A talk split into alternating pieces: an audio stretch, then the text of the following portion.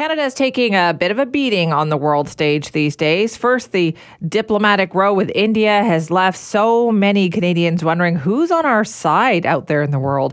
And now, this terrible situation involving a former Waffen SS soldier being recognized in our House of Commons. It's international embarrassment.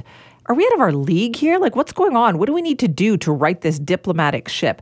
Joining us now is Vincent Rigby, former National Security and Intelligence Advisor to the Prime Minister, to talk more about this. Vincent, thanks for being back with us. My pleasure. Good, good to be here this morning.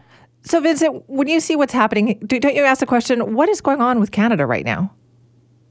I think it's an excellent question. I think that uh, for this government, I think for a number of governments over a number of years, uh, we felt that uh, lots is happening in the world, but maybe it doesn't directly impact us. And so uh, I often quote from a Canadian senator back in the 1920s by the name of Raoul Dandurand, and uh, he said that uh, Canada lives in a fireproof house far from inflammable materials. That was back in the 1920s. I think a lot of Canadians and a lot of governments have felt the same about Canada in the 21st century, and it's simply not true. Uh, there's so much happening in the world now. All of this stuff impacts us and we need to pick up our game. We really need to pick up our game. And I think you're right. We're seeing it on so many different fronts right now. You've mentioned too, there's also the Chinese foreign interference um, debacle. So um, a, a, lot, a lot happening, and the, the world is, is starting to really impinge on us, and we need to we need to respond. Would you say damage has been done to Canada's reputation? Well, it's funny. I mean, I was talking to my wife this morning, and we were reading the headlines in the newspapers, and and you know, both domestically and internationally. And it is getting to the point some days when you feel like, oh boy, what's it, what's it going to be today? And that seems to be the tenor of the press, uh, at least in Canada, and, and to a certain extent overseas as well. Um, that oh boy, it's, if it's not one thing, it's it, it's another our, our reputation, I think, has been impacted in so many different ways over the last, not just the last few days, but over the last months and to a certain extent years.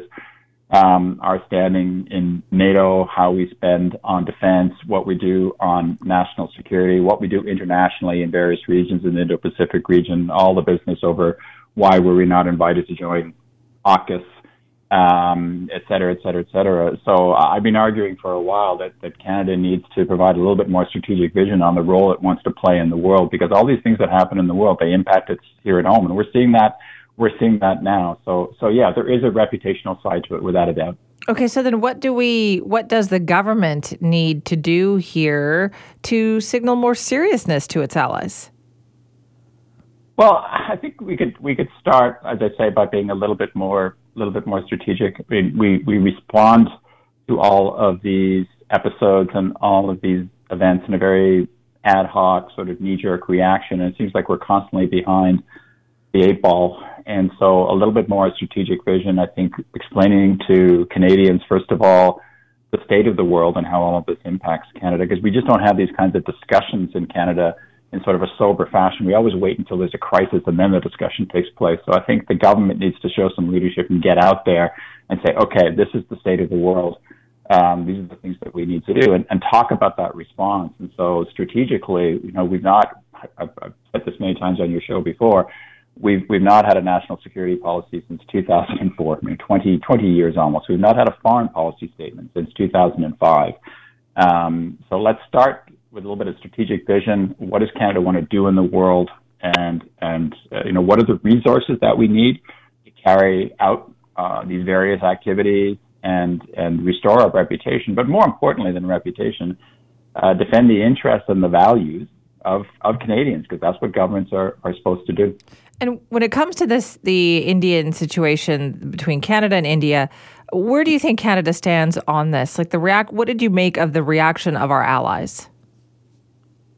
I wasn't surprised at all um, because our allies are in a very, very difficult position here. Everybody knows that the United States, in particular, but the West writ large, is really going after India right now in the in the sense of of um, courting them. They want India as a bulwark against China.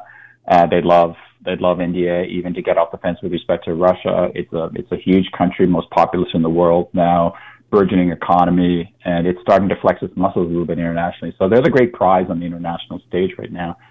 Um, so for this to come out uh, at, at, at, the, at, this precise time, when the United States and others have got a full court press on with respect to India, it's it's difficult. So, um, you know, they're saying a little bit in public, uh, but clearly not as much, I think, as the Canadian would would, would like to hear.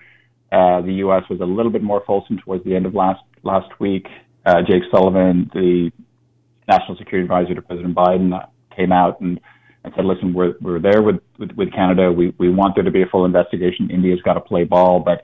Um, it's it's still it's still I think um, the United States and others as well the UK they're hedging their bets a little bit um, even if the U.S. did provide some of the intelligence or the U.K. provided some intelligence, what they say behind closed doors and what they say publicly is not necessarily going to be the same thing. So they're careful. They're really careful. I think they'd like nothing more than Canada and India to sit down and sort this out and get it off the front pages and get it off the radar screen and let's get back to the most important business, which is from a geostrategic perspective for, for the United States and others, is to is to get India on side and and and really have them as a as a Western partner. But that doesn't look like it's happening, though, does it? I mean, the ideal situation would be for India to say, "Well, why do you think this? Let's sit down and talk about this." But they're not doing that.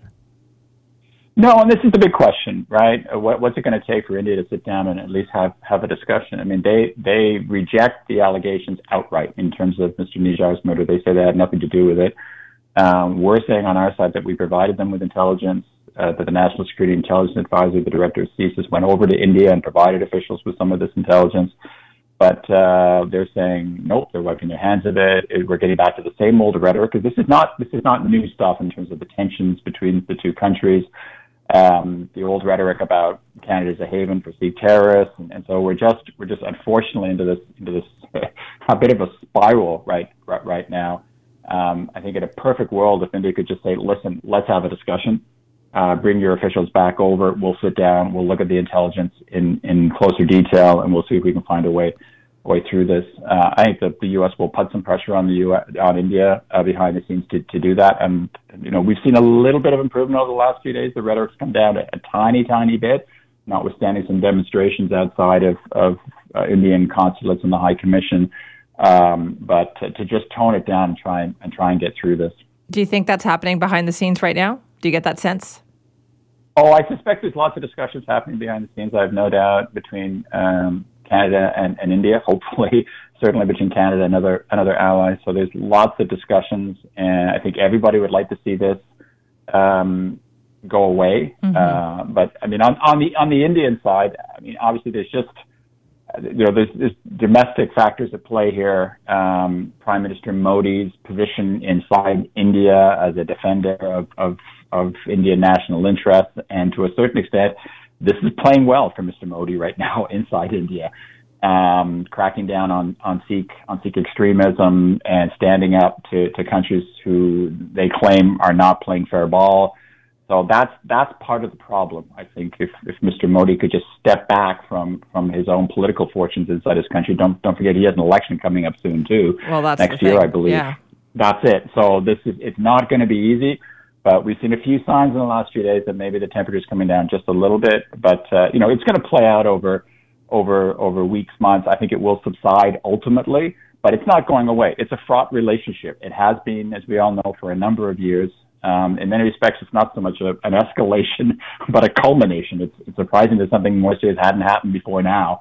Um, but uh, but uh, I, I'm I'm optimistic or guardedly optimistic that over time it'll it'll go back to where it was, but that wasn't necessarily a good place to begin with. No, it wasn't. Uh, thanks so much for your time, Vincent.